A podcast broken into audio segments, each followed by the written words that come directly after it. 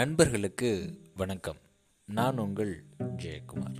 மரவோன் ஆண்களுடைய பருவம் பற்றி தான் பார்த்துட்டு வரோம்.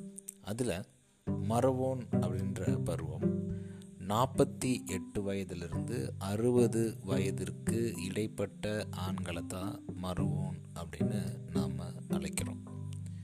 இந்த நாற்பத்தெட்டு டு அறுபது வயசு இருக்குது பார்த்திங்களாங்க கொஞ்சம் கஷ்டமான வயது அப்படின்ட்டு சொல்லலாம்.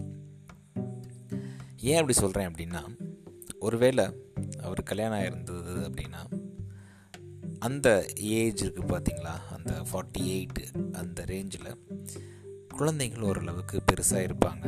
அவங்களுடைய மேற்படிப்பு அந்த காலகட்டத்தில் தான் இருக்கும்.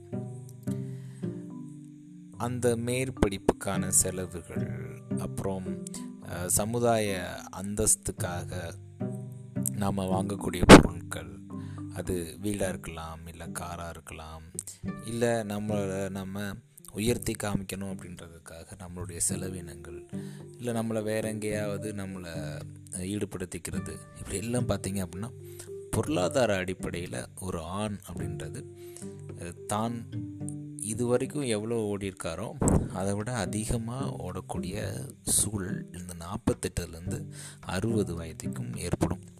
ஒருவேளை அவர் வீடு கட்டணும் ஆசைப்பட்டிருந்தார் அப்படின்னா ஒரு நாற்பது வயசில் அவர் ஆசைப்பட்டிருந்தார் அப்படின்னா ஒரு நாற்பத்தெட்டு வயசில் அவர் கட்டி முடிச்சிருந்தார் அப்படின்னா அந்த வீட்டுக்கான கடனை சேர்த்து அடைக்கக்கூடிய சூழல் அமையும்.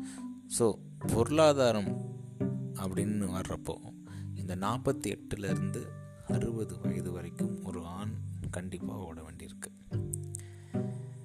பொருளாதாரத்தை தாண்டி ஒரு ஆணுக்கு உடல் ரீதியான பிரச்சனை பொதுவாகவே நாற்பது வயதுக்கு மேலே வருது அப்படின்னு சொல்கிறாங்க ஆனால் இந்த இருதயம் சார்ந்த பிரச்சனைகள் அப்புறம் உடல் உபாதைகள் இதெல்லாம் பார்த்தீங்க அப்படின்னா நாற்பத்தி அஞ்சு வயசுக்கு மேலே உள்ள ஆண்களுக்கு அதிகமாக வர்றதை நம்மளால் பரவலாகவே பார்க்க முடியுது.